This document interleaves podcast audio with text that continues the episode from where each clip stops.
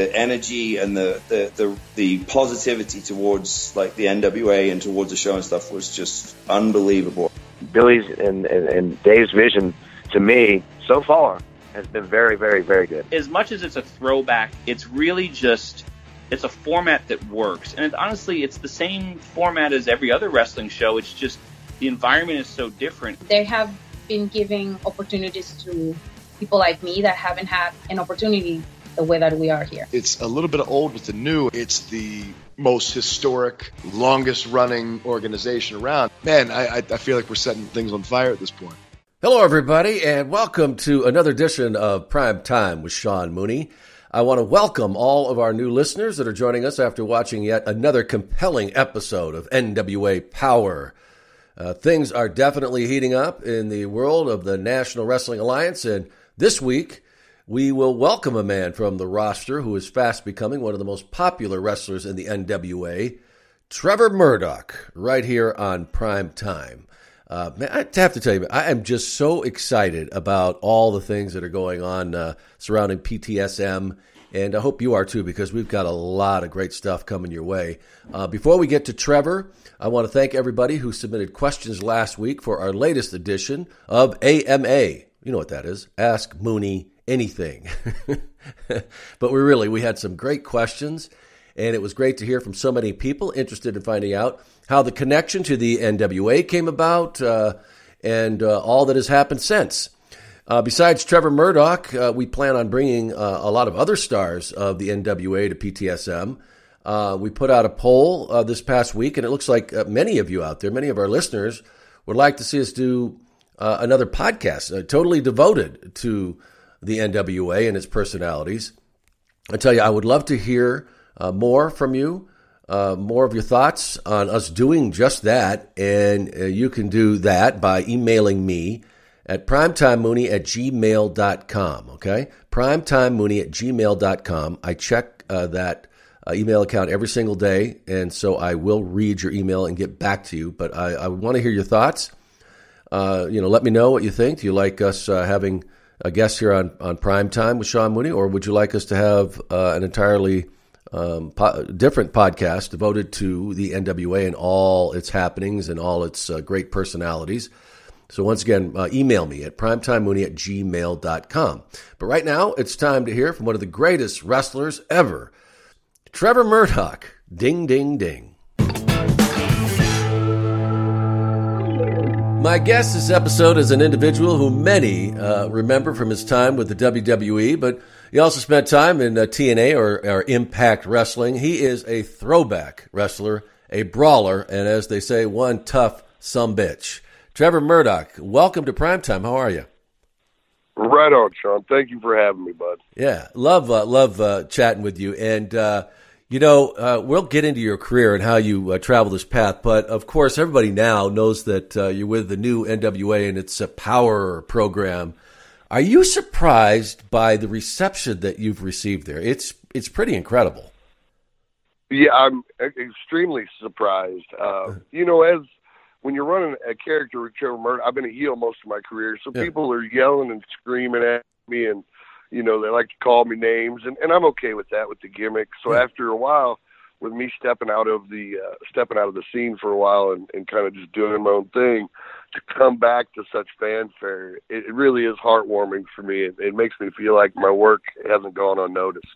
Man, I'll tell you, and uh, uh, you know, uh, a lot of people remember your days in the WWE, and uh, you spent a number of years there at, at to great success. And uh, you know, uh, I, am sure I can put this delicately, but I'm, I'm sure you, when, when I say it, but I mean, you're not exactly a, a chiseled figure but uh, right, no, I I got a mirror, Sean. I know what I look like, big guy. but no, but I tell you, man, you you can flat out work.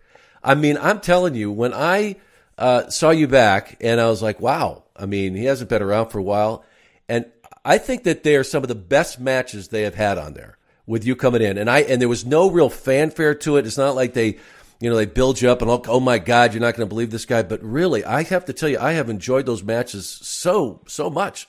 And uh, you haven't lost a step in the ring. I mean, did you keep working or how did you uh, get that? Uh... I've still, Yeah. I'd still do matches here and there, um, but also with Harley's school, I got to go up there and work out with a lot of his trainees and try to help develop those guys as well. Um, but it's, you know, you know, Sean, you've been around the wrestling world um, for a long time. You know how it is. If it's it's the wheel. If it's not broken, don't fix it. Mm-hmm. And I go out there and I do what I was trained to 20 plus years ago, and that's just go out there and tell a story and and work your ass off. The the great thing about the NWA is it's a very dressed down situation. There's no lights, no smoke, no music. Yeah. There's you and another individual, and you got to go out there and perform in front of a live audience. And and if you got it, you've got it. And if you don't, those people will let you know you don't. So I I feel really excited, really happy that the fans are still with me and they still let me know, hey, listen, for a fat guy, you can still do it. well, and, and the thing about it is, you know, with today's product and what's out there, it's it's high flying. It's these unbelievable moves where you guys are jumping off balconies onto chairs and, and flipping over the top rope into ma- you know a crowd of guys you're depending on uh, catching you and it's no knock. I mean, if that's what people want to go and see, but you know, I I'm old school where I want to see a story told, and uh, you know, and and and good wrestling, and uh, it's it, it seems as though they're they're trying to stay stay true to that, and people are responding to it, which I really think is great. Well, it's it tells you right there that people still love competition between two athletes that go in there. I, I don't knock anybody for if they want Right. to do flips and dives Yeah. and that's how they entertain the folks. That's hey, there's a, there's enough room for everybody. Uh, but for me, I like to see two guys go in there and knock the piss out of each other and not know who's going to win. There's a lot of times you can watch, and, and I may get heat for this, but you can watch the WWE product, you can watch the Impact product, Mhm. and at times you can watch the AEW product, and you know who's going to win or lose. You can't you can't say the same thing about the NWA product because they've been able to keep everybody to a certain level that you don't know who's going to win or lose. So you're with them for the whole ride till the end, and the fan is just as surprised as everybody else on who wins or loses. Yeah. That's what wrestling's about. You're supposed to be entertained all the way to the finish. Yeah, A tell a story. You know, take me for a ride. You know, I want to be entertained. Take me for a ride. But it's really awesome. And it it also gives the fans something to get behind when they see a guy going out there knocking the piss out of somebody, and that guy keeps coming back. Yeah. Like that's what you want to see out of somebody. Yeah, I can do an amazing flip, or I can do an amazing hurricanrana, or or whatever.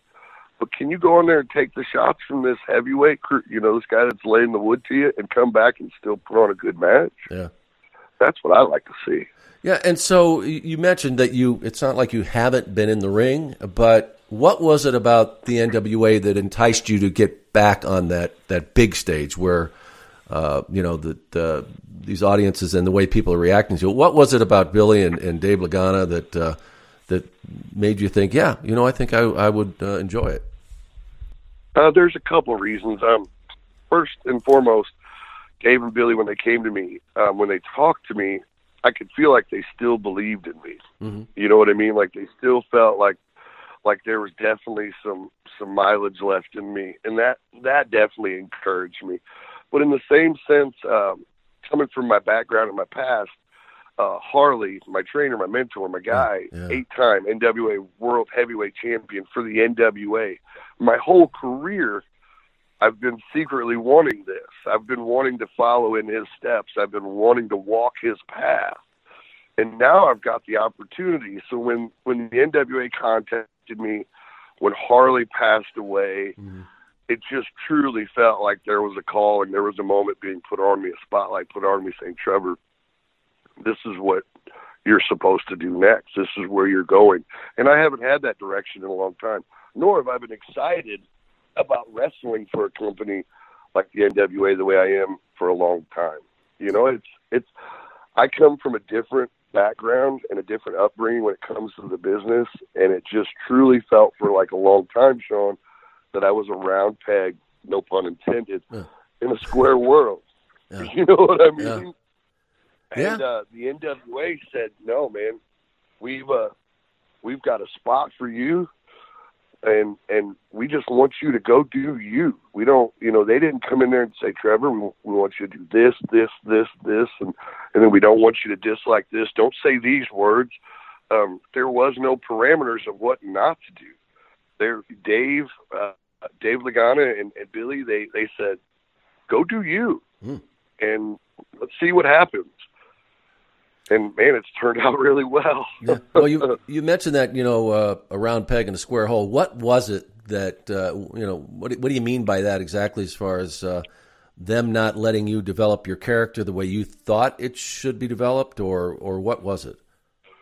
Well, when you work for larger companies Yeah. and they micromanage everybody Yeah. in that larger company, you have people that are telling you how to do your job that one have never laced up a pair of boots. Most of them never even been in a fist fight, Yeah.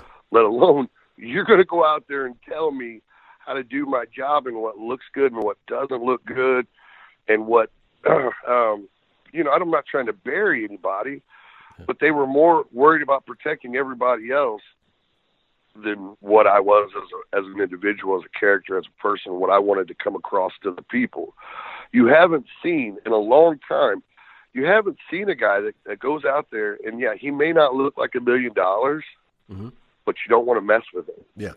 Yeah. You know what I'm saying? Oh, yeah, and, absolutely. And those those individuals are very real. Yeah. They are everywhere. Um, I can walk you through my town and point out five different individuals that you'd have to pay me to fight because I knew at the end of the day I was going to lose something. and those those people are very real in this world. Yeah.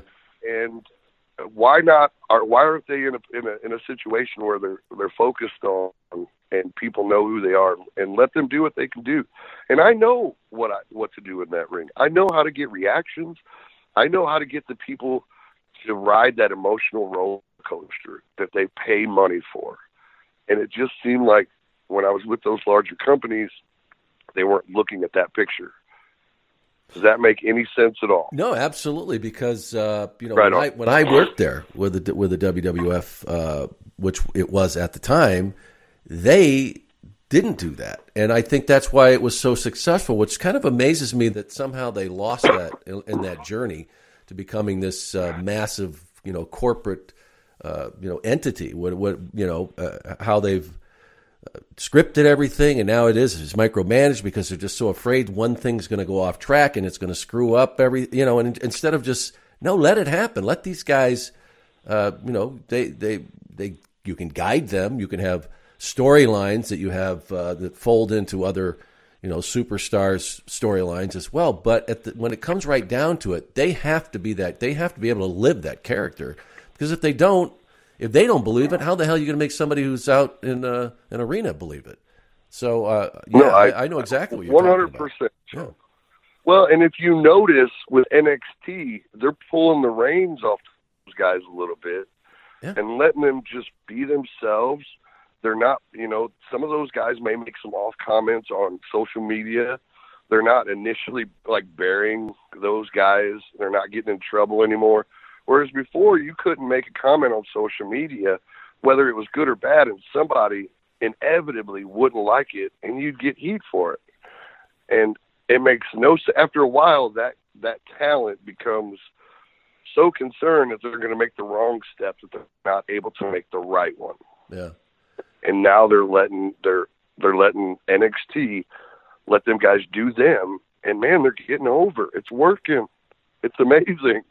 Yeah, no, it's it's awesome, and it's it's funny you say you know that you spent most of your career as a heel, but I always thought that it, you know I think that there's a lot more people behind that character than you would ever, ever believe because, like you said, they're these guys that they don't look menacing, they don't look, they don't have the physical appearance, but you mess with them or mess with somebody they uh, love, you're going to pay a deep price for it, and I think that. I think there's a lot more that you know. It's uh, whether you want it to be that way, but it's you're you're a baby face, and and I think it was that true then, uh, you know, and and especially since the lines have been blurred, we've seen it happen. But I think it's a it's an awesome character, always has been, because that's the guy that you want to be friends with. You're at a you're in a bar somewhere, and somebody messes with you, and he's the guy that steps in and takes care of business for you, you know, and it's uh, I mean, I really, I've always uh, loved the character. I just thought it was uh, a, a great, uh, and you knew who, and you knew who you were. You know, there was no no question. So, well, and a lot of times I had to fight for that yeah. because everybody wanted to change me because they didn't understand me. Uh, a lot of people think rednecks or country folks they automatically imagine deliverance. and yeah, right. Hillbilly. Yeah. That don't get me wrong. Yeah. There's some crazy folks out there, and, and I'm I'm not saying that there isn't, Yeah. but I, I am saying that 99% of rednecks or country folks aren't what you might think they are. They're just blue collar folks that are working their asses off. That there's there is no gray. There's a right and there's Yeah, a wrong. That's right. And once the- you step in the wrong, you need to be let you know you need to be informed. Don't go that direction. Yeah. And if life was like that, if everybody was like that, I truly believe that this world would be an easier place to live in. Yeah, forget the PC. That's all we. Yes, sir. That we're living in these days. Okay, so but let's back up though, because I really, I, uh, now that we kind of uh, went down that road a little bit, but uh, tell me about uh, growing up. I I, uh, I have to imagine you were a hell of an athlete. So what was uh, you know football, wrestling? Did you what'd you do growing up? I I played. Um, I was huge into football Yeah. and huge into baseball. Actually, um, when I was younger, uh, my parents, when I was about eight or nine, uh, I was living in St. Louis. Actually, uh, they sat me down and they expressed to me that they were getting a divorce, and I needed to pick who I was going to live with. Oh, uh. I decided to live with my dad, and and things got a little crazy there for a while. Um, and my mother ended up putting me in foster care, Uh-huh. and I lived in foster care for four or five years. Well, all throughout that, the only thing that was ever the same for me throughout all of that was wrestling. Like I could always, there was always a TV Mhm. in these houses. And when you've got a life at the time that's in so much turmoil, you don't Yeah. know where you're going, you don't know where you're staying. My one constant was was pro wrestling. Uh, so when I was finally able to get out of that scenario, um, I had family members that felt like they did. They felt that they I shouldn't be in that situation. Uh, I, I call him my dad today. His name's Earl, and uh, you're talking about a man who had nine children of his own, that was a truck driver that lived on one paycheck for the whole family, and spent forty thousand dollars of his own money to pay lawyers and go through all the legal fees to get me out of that situation. Wow. So as I got older, uh, I fell into wrestling, and my dad really encouraged me. He all the one statement like he always told me he goes, "I've never done anything that I truly regretted." And what I took by that is there are times that he went out and he'd done things that he wanted to do, and he failed. And that's part of life. But the fact of the matter is, he tried them. He went out and he he went against the norm and he tried them. So when it came time to wrestling, he was always telling me, he goes, just don't have any regrets. Hmm. Don't have any regrets. Yeah. And that meant to me, don't give up, kid. Go get what you want. And he was a really big driving force in all of that for me. Wow. So I mean, in uh, in a maybe not a direct way, but he was telling basically follow your dream and and don't. But yeah, Yeah. you know, and and from the situation, you know, I, I wasn't the easiest kid to deal with. Uh, you you go from uh, a happy family situation where you think, you know, that uh, your your life is great, and you're watching on Saturday specials about families getting divorced, and then you wake up one morning and you're in that Yeah, situation. you're that kid. Um, yeah, and and I became a really hateful person. You know, I felt like the world owed me something. You know, oh poor me. Mhm. And then my um, while I'm in the foster homes, my my biological father passed away on Thanksgiving. Oh. So that just created even more hatred and pain for me. Uh-huh. Um, and which wrestling was really able to help me direct that and and channel that and control that. How old Um, were, were you in, then? in high, when when I was going through all that, when your father passed, yeah, and all that what was going on. I was I just been, I'd been in the foster homes maybe a year and a half, so I was I was ten. Oh boy. Yeah. I was ten years old. Yeah. Yeah, you know, and I just I had a lot of anger built up, you know, and why me situations, and um, but I was always told that you know what, kid, if you want something, you've got to work for it. You got to go after it. Don't give up. Don't don't let anybody tell you no. They can say it, just don't accept it. And it's been a really big driving force throughout my whole career. And it really helped me out when I met Harley and started going through wrestling training. So was he your first, uh, you know, I mean, real, uh, you know, introduction to professional wrestling, and where you thought, you know, hey, maybe, maybe I could do this. So where were you at that point uh, in getting into professional wrestling? I had, well, when before I met Harley, I had I had gotten uh, my brother, my biological brother, was a big fan of wrestling. Uh-huh. We used, Sean, we used to watch you guys on Sunday mornings, sitting in my underwear eating cereal. uh, you know, I'm a big fan of Sean Mooney. I was kind of popped when when we talked about doing this podcast. Um, and my, my I'd always had a love for it. My brother had met a guy at work and got on the independent scene. Um, I had just gotten out of I graduated high school. I went to Job Corps to become a certified welder, mm-hmm. and uh, I moved back to St. Louis. And my brother would invite me to watch his shows. Well, I've I've been six four since I was about 14 years old. I don't know what it was. I grew up, I sprouted, and I stopped. Yeah.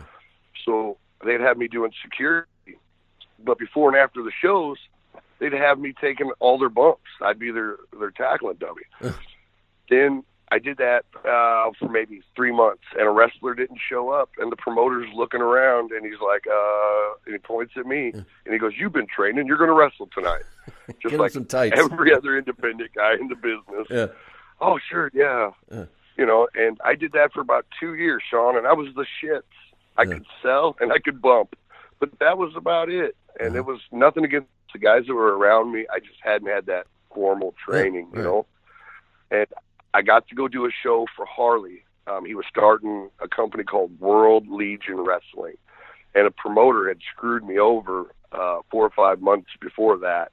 And my like his like, hey, here I'm gonna throw you a bone because I, I screwed you over. He got me a booking for Harley, mm-hmm. and I got to work Greg the Hammer Valentine, biggest, the only name I'd ever worked up wow. to that point. Wow, yeah. And we're at the Gorilla, and and Valentine's talking to me, and he's like, "Yeah, kid, you know, he, uh, you know, he he was basically he was giving me, giving me heads up that I could I could have some offense if I'm gonna break kayfabe a little bit. Yeah, yeah. And Harley was right there, and he pulls off his uh, headphones and he goes, Valentine, the kid doesn't get shit. and and Greg looks at me and goes, "Well, you heard the boss." There you go. And I yeah. said, "Yes, sir. Yes, sir. You know, I'm, I'm excited. I don't care. I'm, yeah. I don't care. Yeah. All right." And Greg the Valentine, you know, Greg the Hammer Valentine proceeded to beat the snot out of me for 12 minutes. And I'm a young greenhorn coming to back. It's the greatest fucking thing in the world. Oh my God, it's awesome. You know, I got my ass kicked for 12 minutes, but I was loving it. By Greg Valentine. Mm.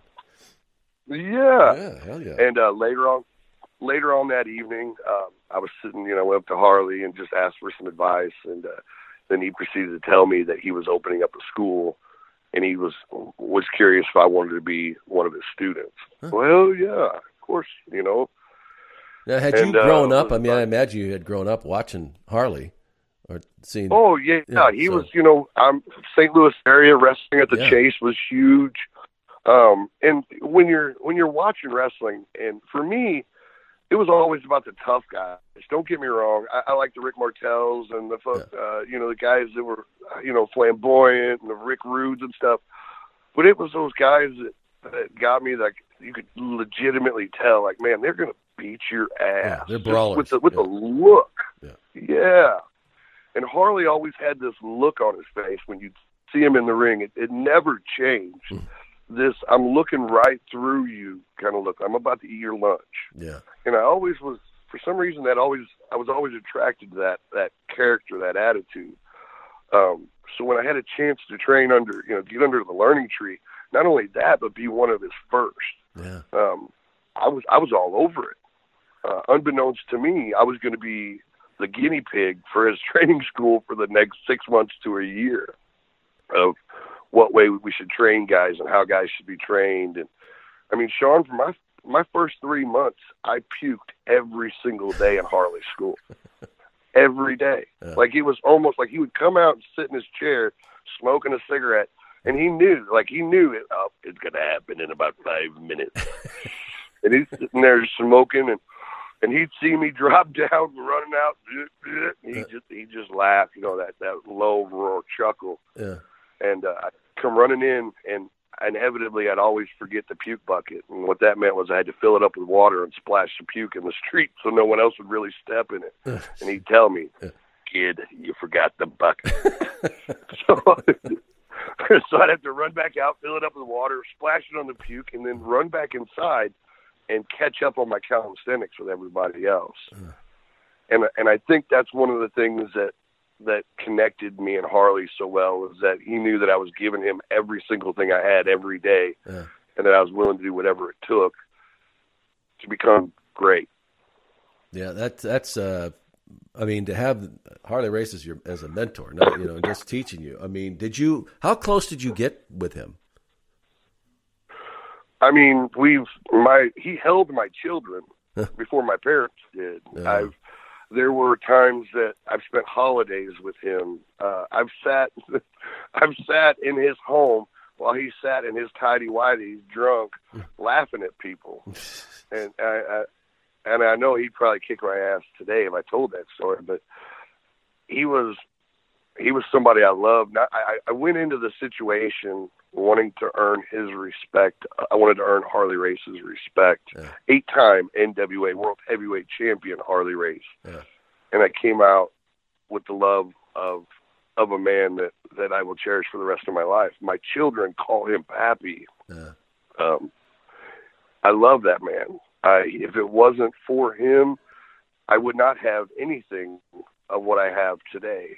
And when I was with the WWE, when I got let go, when my wife lost a child, he was always the first person that I called going, What do I do?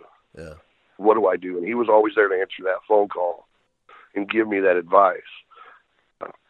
I miss him dearly. Uh, I I just I can't say enough good things about the person, not only the wrestler but about the person. Yeah. Uh, you, you wrestlers call him the the toughest man on the greatest or the toughest man on God's green earth when it comes to pro wrestling.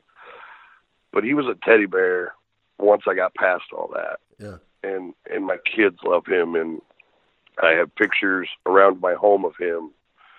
Uh, he will feel, forever be embedded in my life. Yeah, you know, and it's it's interesting. You, talk about uh, Harley that way from that side that a lot of people never ever got to experience because you know you had to earn it uh, to be able to be in that circle. And I can't imagine it was a it was a vast circle, but the people that were in there. I mean, I've heard them, you know, talk about him, and uh, you know, legit that he may have been the toughest individual ever uh, outside of the ring. Nobody could. Uh, if it came down to uh, blows, he was he was just incredible. And but Well, and that's what what, kind of guy, legend. Sean, walks? Yeah. Well, what kind of guy walks into a bar, a random bar, Yeah. and has and wants to play pool, his quarters in front of everybody, and says, "I'm next." Yeah. Not knowing who's in the room, Yeah. not caring who's in the room. Uh, that that takes a lot of fortitude, Yeah. testicular fortitude. If I'm using the PC verbiage here, That- you know that, yeah. that that's yeah. Yeah. No, but and, but lot but the reason I bring that up because that's that's kind of the legend that followed him. And man, you know, and there is this there was a, a part of him that you just knew if you were around him, uh, that this like this menace about him that you knew, like you said, there are people that you just look at and you know, like you do. I don't know anything about this man, but I would not mess with him. And he was that that person, but nobody but a lot of people never knew that other side to him that like you just talked about that he was a teddy bear and to him was all about respect and he would do anything for somebody that who had who had earned that Yes, sir. He would. Yeah. You were if you were his friend, you were his friend for life. yeah that's uh, that's really awesome so uh, yeah that's all that's incredible credentials uh, and uh, you know you following uh, with his teachings uh, you know that that is a part of wrestling that uh, we've we've lost in, in a sense that you know that the brawlers uh, it's not we don't see as many anymore and it's great that there's a stage now where they can really be seen again and uh, you know you're bringing that back but uh, but with it comes the storytelling which I think there's is one of the most important parts of of being in that ring and uh, I think we've lost that. And I think that uh, this has helped bringing it back. Do you feel? You know, uh, we we look at this roster that's with with the new NWA, and it's not real big, but you know every single one of those guys on the roster. They uh, knew that uh, you know these guys are building a, a foundation here. And do you feel a real part of that?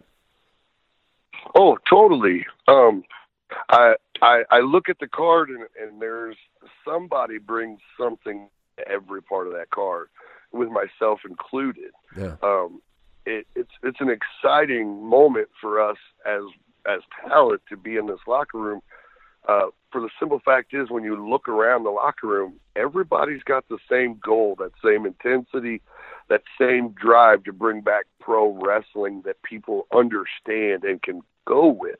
You and I, we've, we brought up storytelling quite a bit in this podcast, but every one of those individuals you see on the NWA program can go out there and tell a story, not just with one person, but with anybody. Yeah. And in my opinion, that's the true skill.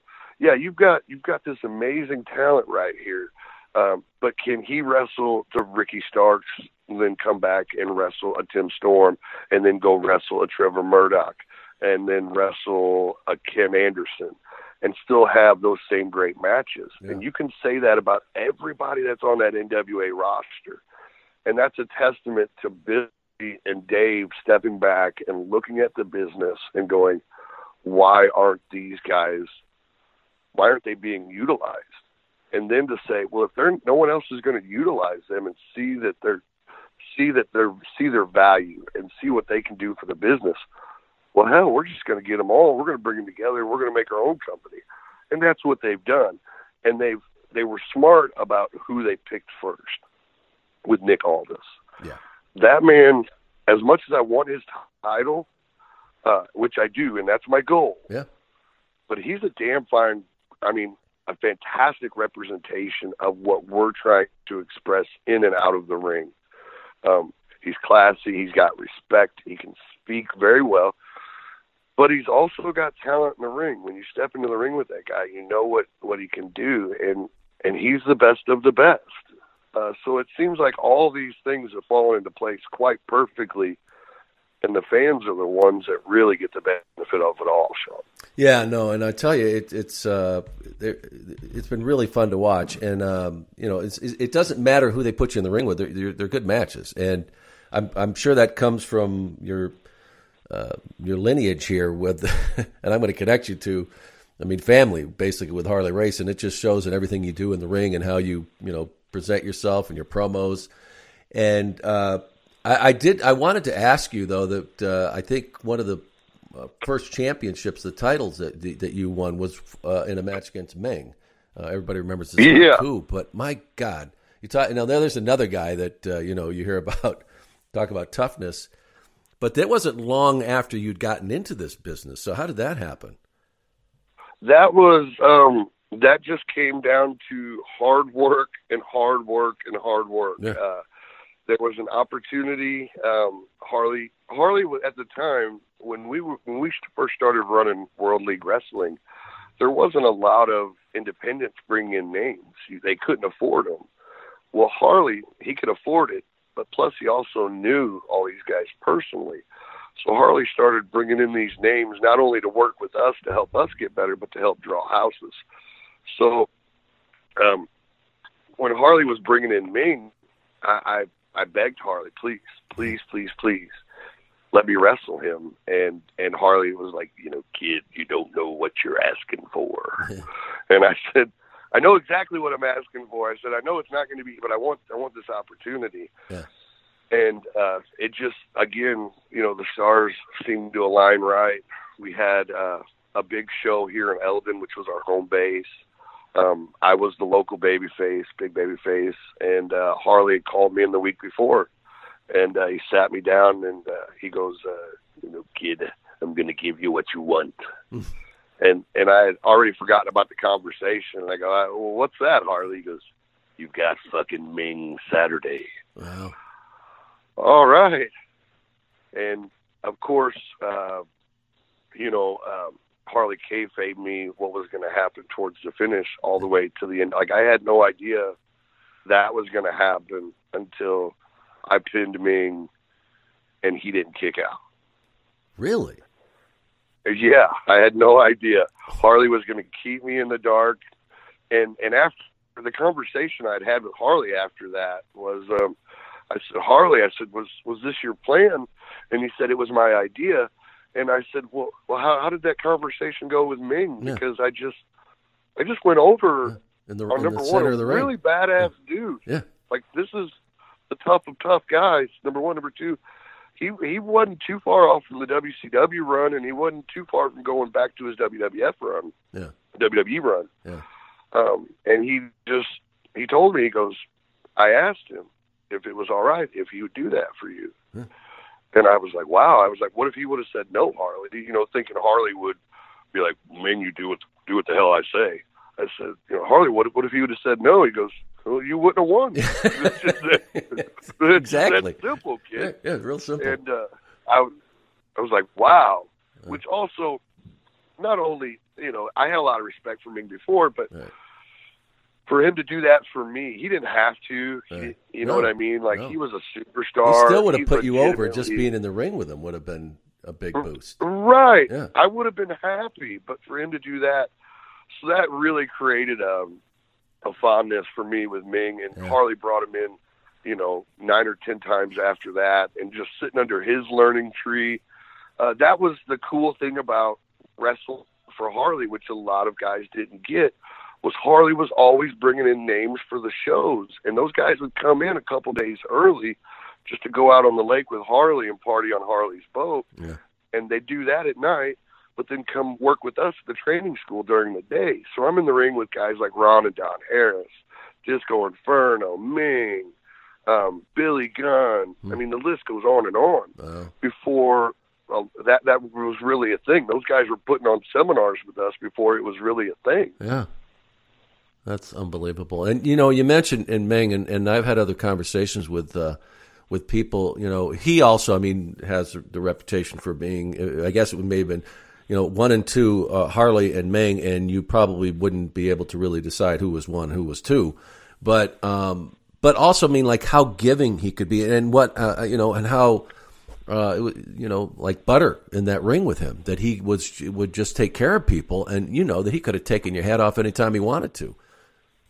Oh, bro, I'm Yeah. 200 at the time. I'm 240 pounds, Yeah. maybe two 250 at the time. I was working out pretty hard for Harley, and Meng's slinging me around like I'm I'm a wet noodle at Yeah. 120 pounds, like I'm nothing. Right.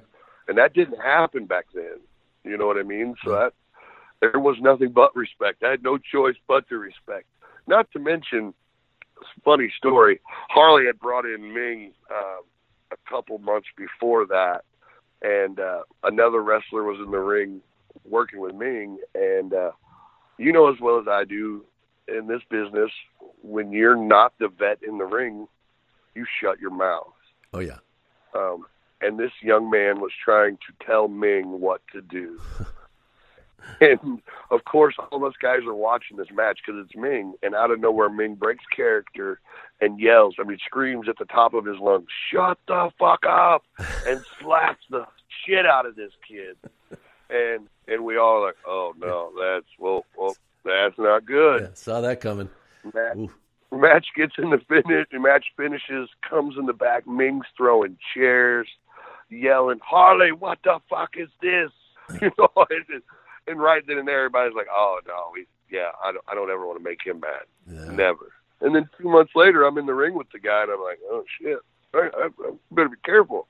But he was a true gentleman, true professional. Um, treated me with respect, made me look like a million dollars. Um, he is a prime example of a guy who's not not the character you see on TV. He Yeah. plays a really good character, but he doesn't. He is not that character. But again, I mean, it was all about respect. You step out of line, and uh, he is somebody who can certainly straighten you out in a hurry. I'm sure that guy got out of that building real fast In a heartbeat. that day. Yeah. In a heartbeat. yeah. So, I mean, you've you've you've had a really interesting uh, road that you've traveled. Uh, uh, even working with Extreme Championship Wrestling (ECW), uh, coming from where you where you were, you know, taught, where you did your schooling, and then going into a, a situation like that. What was that experience like? because uh, you know they prided themselves in you know stepping outside of the the norm and and uh, going to the extreme. So, what was that experience like for you?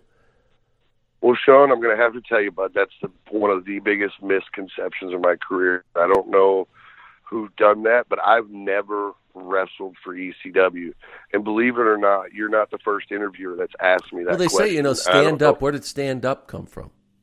Stan Dupp was an ECW character. Yeah. Um, stand Stan Dupp wasn't the Dupps were an ECW character, oh, and when they got brought to TNA, they brought the Dupps, but they didn't bring all of them. Uh-huh. And at the time, Ron Harris was real tight with Jeff Jarrett and was help creating TNA.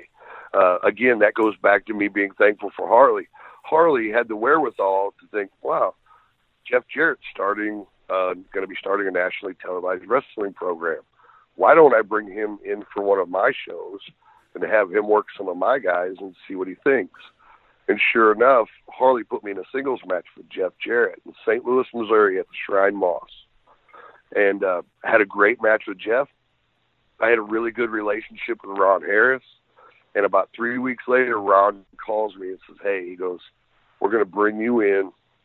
We're bringing these characters from ECW called the Dupps. And we're going to bring you in and we're going to Okay. tag you with this guy named Murray. Yeah. And you guys are going to be the Dupps. He's going to be Bo Dupp. You're going to be Stan Dupp. And that's that's maybe where the Yeah, ECW connection is. Yeah, we But see I've how this never, travels. It's like telephone. yes, yes. because really, I was never. I. I don't know the history of ECW at all. I, I'm uh, you know so. I apologize for that. No, no, no. That's where I think that's where the connection is. Um, and for me, I had to go back. I hadn't even watched the Dupps, so I literally when when when Ron calls me and I'm yes sir, yes sir, yes sir, any opportunity, yes sir. When I got done, I'm like, well, holy shit, I don't know nothing about these guys. Right. I had to go back and, and do research. Uh, I called Murray, had him send me some tapes so I could find out what I was doing and then integrate myself into that character and be that person. Yeah. So this was all this the way this all came about was through TNA, and them bringing over. Yes, this was.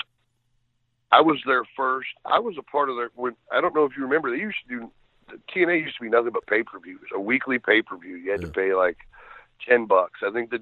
I think the deal was WWE charges you forty to fifty dollars for one pay per view.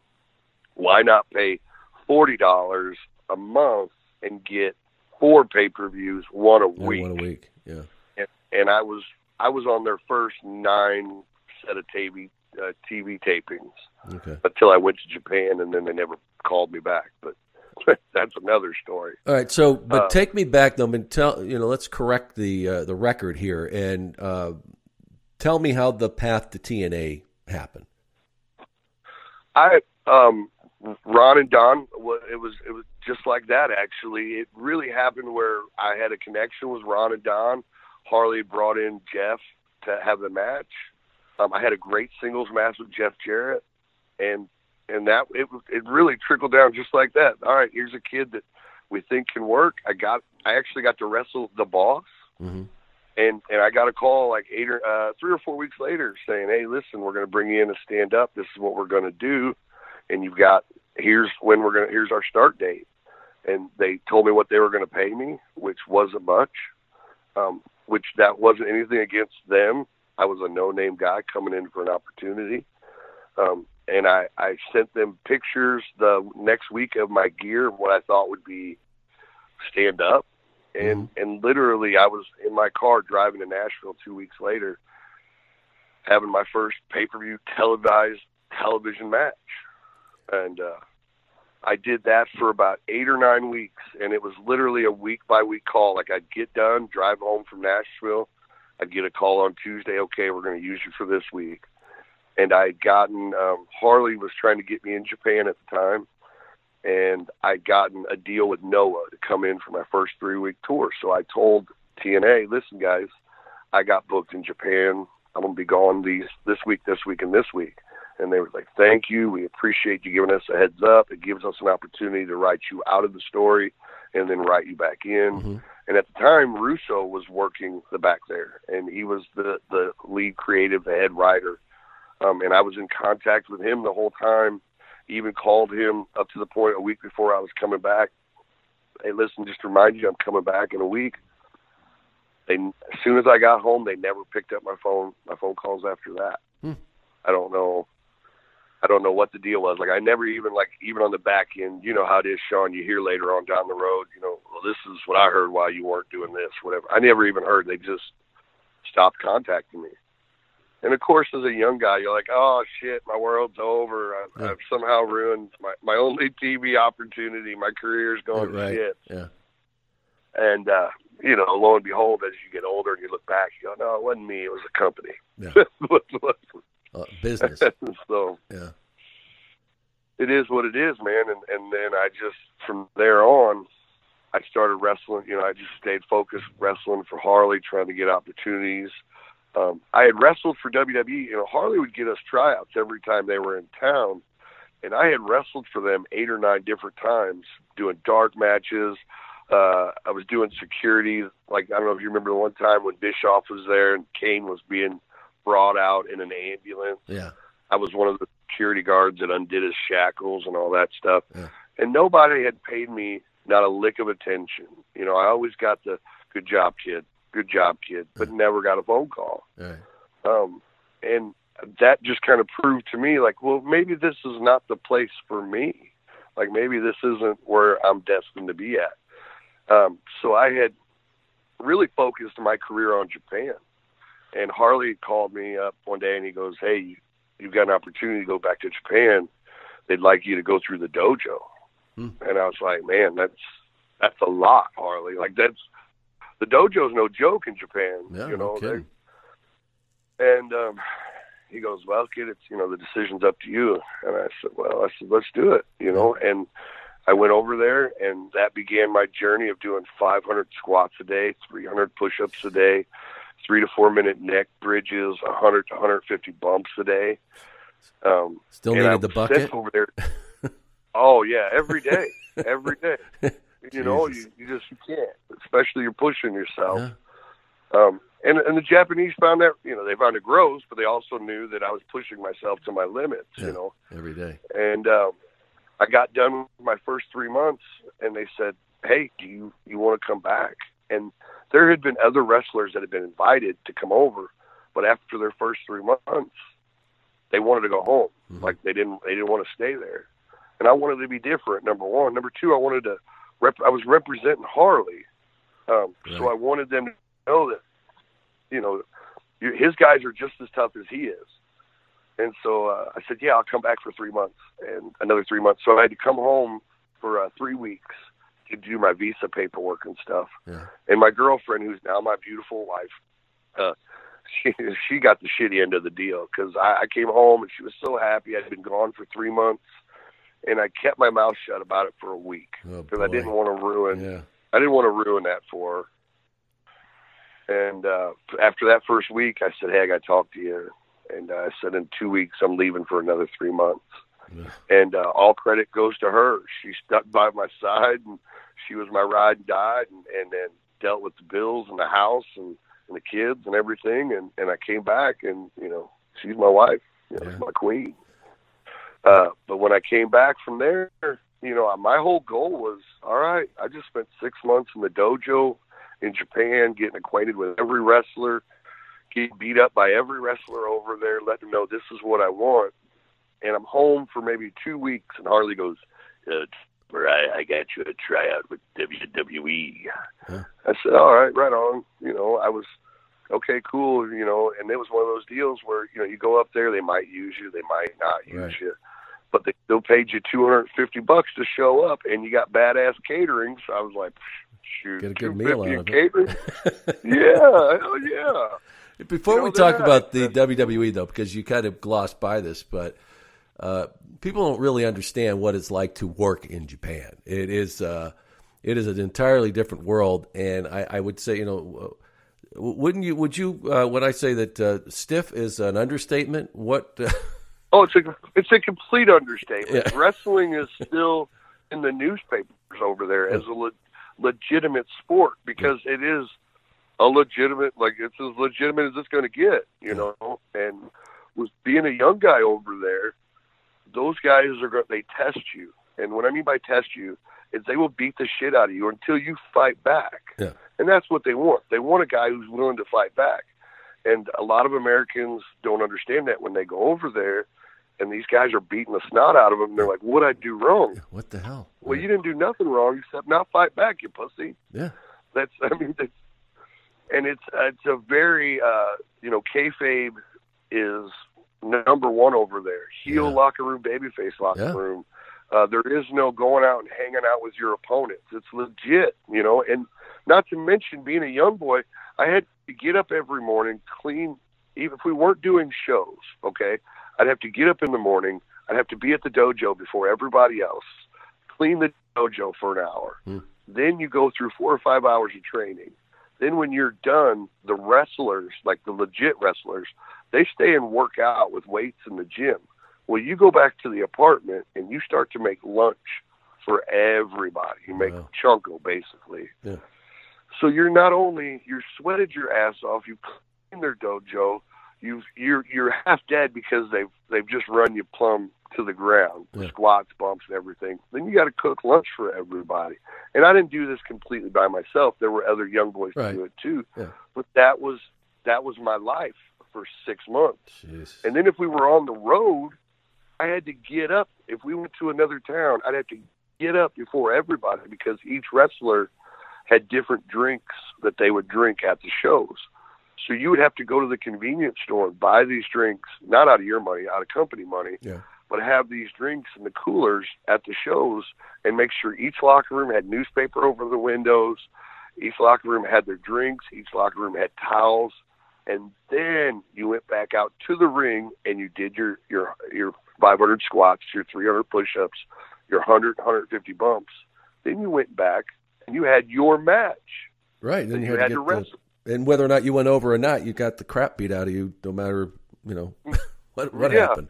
because you're the young boy Yeah. and you take the heat, you Yeah. take everything, you take the pin, you you're it. And then at the end of the match, you've got to go back to the back, change your clothes as quickly as possible, and run out to the ring because as a young boy, you're required to be by the ring and watch the rest of the matches so you can get better. And then when you're done there, you got to clean up all all the locker room's mess, get everything back on the bus, and head to the next town. And that's you know, and, and that was my life for six months.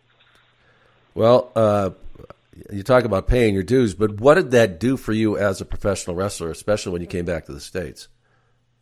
Um, it would. It certainly gave me uh, a certain amount of respect for everybody when it comes to the business, Mhm. and for the older generation of the guys, what they had to go through in the Japanese culture. Uh, but it also kind of humbled me a little bit when I seen a guy going through some tough times. You know, I encouraged him. You know what I mean? It, Yeah. it, that definitely knocked the cockiness out of me and made me a, a humble. res- I mean, I was respectful before, but I came back. I was extremely respectful. Um, it also gave me a certain amount of confidence too, Sean. Like, yeah, I don't look chiseled, but you can't blow me up, and you sure as hell can't beat my ass Yeah. because there ain't nothing you could do to me worse than what those guys just did to me. And so when I got to the WWE, I had to deal with that. Like, I didn't look like a million dollars. Yeah. And I was getting put on the main roster TV in front of guys who'd been in developmental working their ass off who looked like a million dollars. And they just got brought up and they're like, wait a minute, Yeah. who's this Who's guy this who guy? just Yeah. come off the independence, wres- wrestling for wrestling a show for Harley on Friday, and then you're on Monday Night Raw that Monday. Who the hell are you? Yeah. And those guys would try to run me through the paces. I mean, just try to blow me up, and they couldn't do it, and it pissed them off You're like, what? until they finally realized, okay, wait a minute, now we know why he's here. Yeah. The guy can work. The guy's tough as nails. The guy you can't blow him up. And I'm I'm all about the match, Sean. It don't matter how good I look. If the match is shit, when people walk out of the arena, they're going to say that match was shit. Yeah. It doesn't matter how good I look. Guys don't understand that nowadays. Yeah. Now, have you have you enjoyed that though throughout your career? That uh, you know, be, you know, surprising people uh, that uh, you know they, they they have this one view of you when they first step new in a ring or even see you, and then uh, by the time they step out of that ring, they've got uh, a bit of respect for sure. Oh, of course. Yeah. No, it's got its good and bads. Yeah. Um, Sean, it it hasn't at times me sticking to my morals and what I think a wrestler should be and what I should do in the ring yeah. hasn't always been the best career choice for me. Um, there are times that I could have done things that I would have made great money at, but I just wasn't willing to sacrifice who I was as a person. Uh-huh. Um, whereas, and and that going through all of that stuff and and people looking at me with okay, this guy knows what he's doing.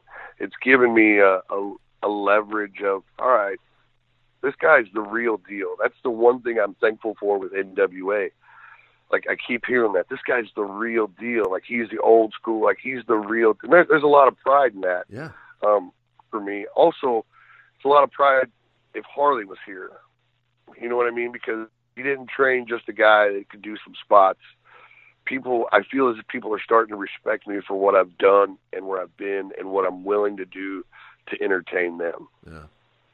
So, what was that first experience like, though, with the WWE? Because you know that had to be a major goal at the time for you. And uh, oh, I was completely fish out of water. Um, for the simple fact is that a lot of those guys go through developmental and they see how the WWF WWE right. It's like being uh, in the minor leagues. Works. Yeah. Yeah. Yeah. And, and, and but and, but they all they're able to at least get a view of how to react, how to behave, who to mm-hmm. talk to. Um, I didn't have any of that. Right. So I re- I had to rely a lot on my tag partner, Lance. You uh-huh. know who we need to talk to, who not to talk to, uh, how to behave, when you know if you want to act a fool, where to do it. You know, I was I was heavily relying on him for like that first year. Uh-huh. Um, but after that, you start, and you know how the machine works, Sean. After you're around it a while, you know, yeah. all right, talking to that guy, it's just it's a waste of time. Yeah. You know, and and that's where like we started getting more of a push. If you look throughout the career towards the middle when I was there, because I finally got talking to, I finally got tired of talking to writers that weren't getting anything, writers who weren't speaking up for me, people who wasn't speaking. We went to Vince. I like if I'm going to have anybody tell me no, yeah, it's going to be Vince. Right. You know, at least at least I can respect that answer. And there were four or five times that we, we weren't being put on TV and we didn't know why. And we went to Vince. Like one time, we were off TV for four or five weeks, and we were throwing. I, we were writing ideas for us and giving them to the writers, the people who should be writing the ideas, the people who are getting paid to write ideas. Right. we were doing it for ourselves, and they weren't getting anywhere. So we went. We tracked down Vince.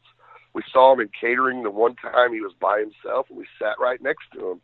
And we said, Vince, you're not putting us on TV. We want to know why. And he goes, he looked at Lance. He goes, I hate your fake black hair and he looked at me and he goes, I hate your pasty white skin. We said, okay. We got up. The next day, I was tan. My partner was blonde. I'll be damned if we weren't on TV that next week. Yeah. And I'm like, wow, why couldn't have this happened three or four weeks yeah, ago? Saved a lot of time. it saved us everybody time, money, and and Sean, that was like the beginning of my disdain. Yeah. With the business. Yeah. Like I've worked my whole career I've, I've trained by one of the toughest guys in the business. I just went through six months of hell. Yeah. And my career is halted because somebody couldn't send an email or or make a phone call or just give me a heads up. That's where my career was and it it, it really bothered me. Like, wow, all that hard work and one lazy asshole putting a hold on it. You yeah. know, cause that's, to me, that's all it was, laziness. You're paying me, you're putting me on your TV you're telling me you ain't got enough time and energy to give me a two minute phone call to tell me to change something so it works better for you. And it really started leading me down my path of maybe maybe this business isn't made for me. Maybe I was born in the wrong time frame. Maybe I'm I'm I'm the round peg in the square hole. Yeah. And it slowly started just making me have disdain for the pro wrestling business.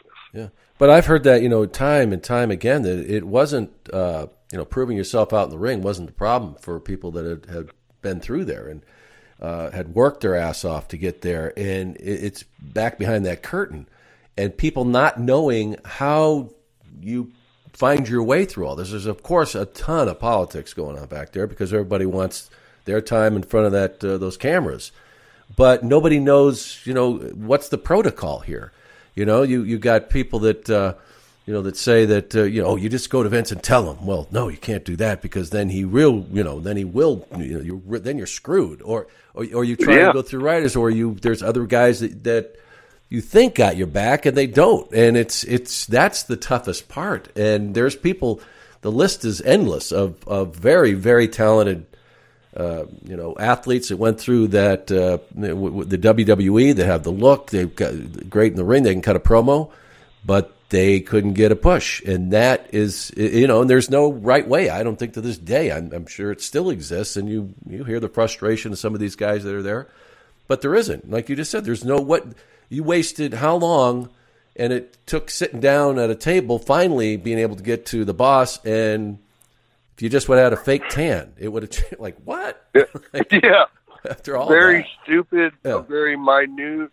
Um, uh, just yeah, it could have been totally avoided. Mm. And I was hit with situations like that periodically throughout my time there. And they, to a certain extent, it takes the boys and you start they start pitting the boys against each other, and that's not good for business at all. Don't get me wrong. There's nothing wrong with being competitive. Right. Being competitive is good for a business There's a difference. but there's a complete difference, Sean. Yeah. And and that wasn't from what I seen with my time there. That wasn't their goal. Their goal, uh, I don't really know what their goal was. I still can't figure it out because none of it made sense to me. Yeah. it, it, it truly didn't make sense to me because for us, we were going out killing it on the house shows, Mhm. killing it on the house shows, getting crazy reactions, and then we'd come to TV on Monday expecting a, a decent push or at least to be focused on TV because we know Vince is getting all the uh, agent reports from the house shows. yeah. And if I remember correctly from what I was told, that's how you got over on TV. You had amazing house show reports. You did great at house shows, which translated to TV. Yeah. That's not how it works. At least when I was there, that's not how it was working. Yeah. And I just feel like, man, that formula worked before. Why try to change it? And that reverts me back to the NWA, man. Like they're, it's the wheel, bro. It's not broken. Why try to fix it? They're, they're, they're letting guys go out there and tell stories that people can understand and they can get excited about, and people can follow.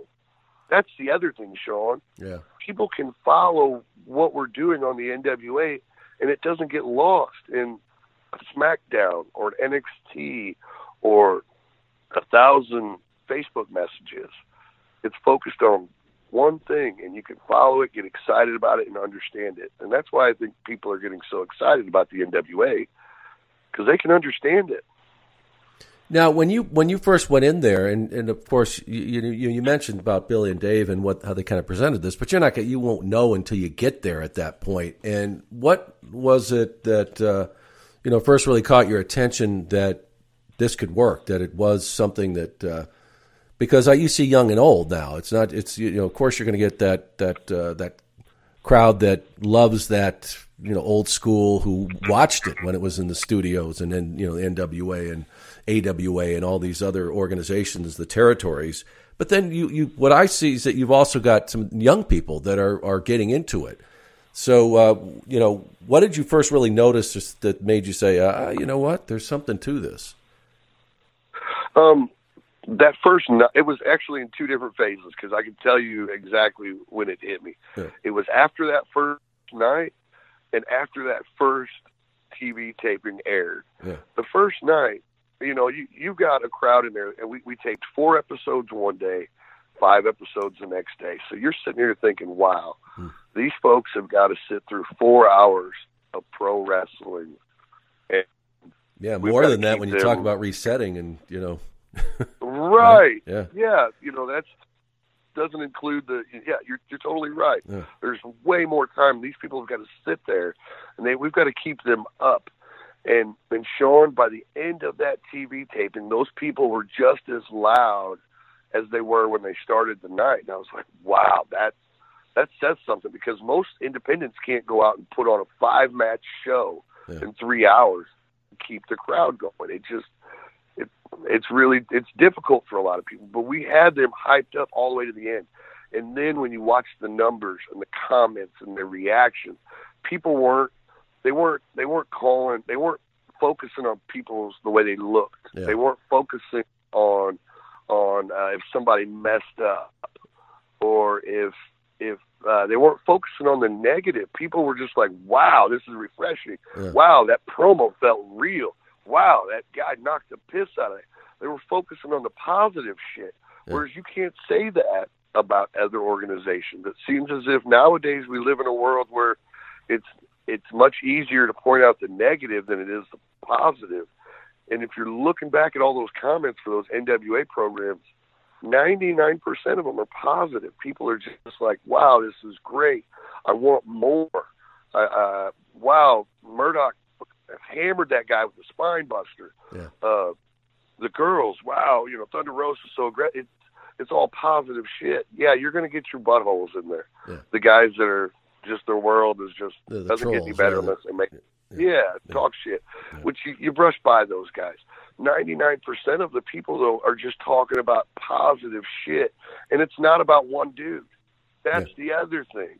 Like in those other larger companies that focus on one or two people, you've got a variety of fans that love different parts of the show. That was one of the reasons why I fell in love with wrestling because there were times that I would watch WWF or NWA or World Class, and I'd watch the match and I'd be like, ah, this stinks. Yeah. But so and so's coming next. Right. There was something for everybody. There was a variety for everybody. So if you didn't like one thing, you had something else. You can't say that about today's TV program nowadays because everybody seems so similar. Yeah. Whereas if you watch an NWA product, you get a variety. You get girls, you get guys, you get big guys, you get little guys, you get fat guys, you get chat guys. You get a variety. There's something for everybody to latch on to. And I think that's the magic that NWA is creating. Yeah, and they and they you're right. The, you hit on it right there. With the the characters are so unique. I mean, you've got from you know Aron Stevens to Ricky Starks is a completely, you know, uh, Trevor Murdoch. Uh, you know, I mean, uh, everybody. Nick has got that. Uh, you know that the national treasure and the the acts, you know, the English. Uh, you know, I told him that he he reminds me of the Kingsman. He could be like a character from the Kingsman. You know, He's no, just, but dude, that's a badass flick. I'm so glad you brought that up. Yeah. A badass flick. He'd yeah. be perfect. Yeah, no, I said I, I that you could be. I could see you in one of those movies. I don't know if that's something he's, uh, you know, part of his plan down the road there, but but but it, it's true though, and that's what exactly right. And that's why I said when they brought when they selected this roster, they wanted to make sure that that's what they had, and every one of them had to not only be able to work, but they had to be able they had to be great in front of that camera. You don't get many shots, uh, you know, when you're starting out something new like that, and you know they're nailing it. So it's it is it's really well, especially in a program that's that's very lightly edited. Yeah, every you know you know how it is, man. Money's important. Yeah. Production time is important. So a lot of these matches are literally they're being taped in order the way they would air.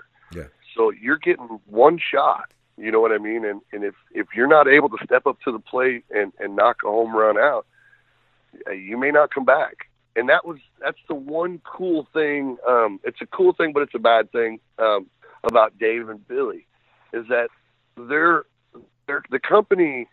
The only way, one of the main reasons the company is going to survive is if the the people if the company goes along with what the people are wanting. And what I mean by yeah. that is if the fans are getting fired up behind a Ricky Starks, there's no political bullshit in the back, man. They're getting behind Ricky, we're yeah. going with Ricky. Push them. Yeah. Getting behind Eli, we're going with Eli. They're getting behind Ken, we're going behind Ken. They're getting behind Nick Aldis, we're going with Nick Aldis. Yeah. And it's it's it's the place that a worker wants to come because if you're going out and you're producing, you're doing putting good matches out. You've got the people behind you in whatever form you need, heel or babyface, and you're doing your job. You're going to get rewarded. You're going to start getting more. You're going to be start being put in more high pressure situations. That's how the wrestling business should be, and at one time was Yeah. like that. Yeah. That's why we're that's why we're still having to bring in we call them that old you know the old school guys. But that's why those guys can still come in and be on TV and haven't been seen in a year and get a biggest the biggest reaction of the night. Because back then they built stars. Everybody was a. Everybody was a star. Yeah, no, and at that time, stars.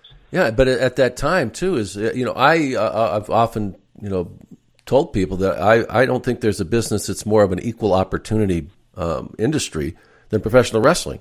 At least it was at during that period of time because it didn't matter who you were. It didn't matter what walk of life you came from. It had nothing to do with race. It had nothing to do with uh, gender. It it and it all that mattered was can you sell tickets. If you sell tickets, I am going to put you out there, and that's that's the way it should be. That's how, and it works, and everybody's happy. You know what I mean? It, it, and the guys that aren't able to make it to that level, they have something to work for. Whereas guys that are already at that level and they're not getting that chance, they go, "Oh, why, why, why do I need to continue doing what I'm doing? I'm not going to get where I need to be." Yeah. And NWA gives you that opportunity. That's where I go back to the whole dress down thing. Yeah. You can't hide in front of the smoke. You can't hide in front of the lights. You can't hide Music, in front of the yeah. music. Yeah. You can't hide in front of a, a catchphrase. You got to go out there and you got to prove to the people every single night, right there in front of you, that you deserve to be in that ring. And I'm I'm extremely thankful that Billy and Dave Lagana give me that platform to do that. What is the you, you mentioned the experience of you know like you shot uh, I think five one day, four the next, or what is it, it like to uh, you know to do that that have that kind of a production schedule? Oh man, it's insane because you, you know, uh, just uh, when you're wrestling, you know, I've I got lucky enough to do the, you know, to see the the TNA Impact TV tapings. I've been with the WWE and, and yeah. their, their their their production schedule, and they take an all day process, an all day process to get one show together. Yeah. Whereas all of us have to run around and go, okay, we've got show one, and we still got three more shows to go. It's it's a it's a, it's a pressure cooker, but it's an exciting one. It it makes you. uh For me, it gets me jacked up. I get fired up. I'm the guy that's like in the back of the locker room. Come on, guys, we got this. Woo woo woo woo. You know, it it makes me feel good Yeah. Because I know that everybody in the locker room can handle it. It's just a lot of people haven't had that that opportunity to prove it yet. And those first nine tapings are proof in the in the proofs in the pudding. Guys went out there and they busted their ass and gave everything they got, and they came in the back and they're like, "All right, I got another match in an hour and a half. All right, this is what I got to do." And they went out there and they performed as if they were fresh as a daisy. Um, for me, I, it's exciting. It makes me feel like I've earned my money. It keeps me on my toes. Uh, it keeps me. Uh, it, it keeps things uh, fired up back there in the locker room. Now that now what that means though is at the end of that day, which is well, usually a 14 hour day from the time you walked into the building to the time you leave, Yeah. everybody is drained. Oh, Like when. My when the bell rings on the last match, you can look back in the locker room and everybody's just like, "Oh, shit. Okay, good, we're done." Yeah. But they're excited because tomorrow we get to do it all over again, and they're not they're not mad, they're not whining, they're not complaining. They're ready to get some sleep, get charged up, and go do it again. And the fact that the fans are coming along with every bit of it, good or I mean, they're they're there for it. I can't imagine what these next set of TV tapings and this pay per view is going to be like. Uh, I can I can just feel the energy. Just thinking about it, I can just feel the energy. It's going to be it's going to be amazing. Yeah, it must be tough uh, to you know go through that experience because you do all these shows and then you got to wait until the next one. Because Yeah. Yeah, you're like, well, what? you got to get hot, you get cold, you get Yeah. hot, you get cold.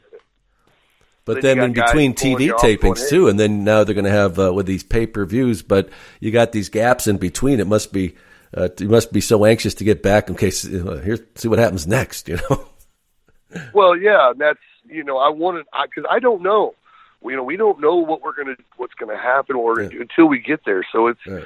it, number one, it keeps kayfabe because you know Stooge Patrol, so you, don't want to fucking yeah, you don't break kayfabe. Social media. But it also you you come in and you're like, okay, it's it's a it's a fresh reaction, it's an honest reaction. It's okay. This is what we're going to do.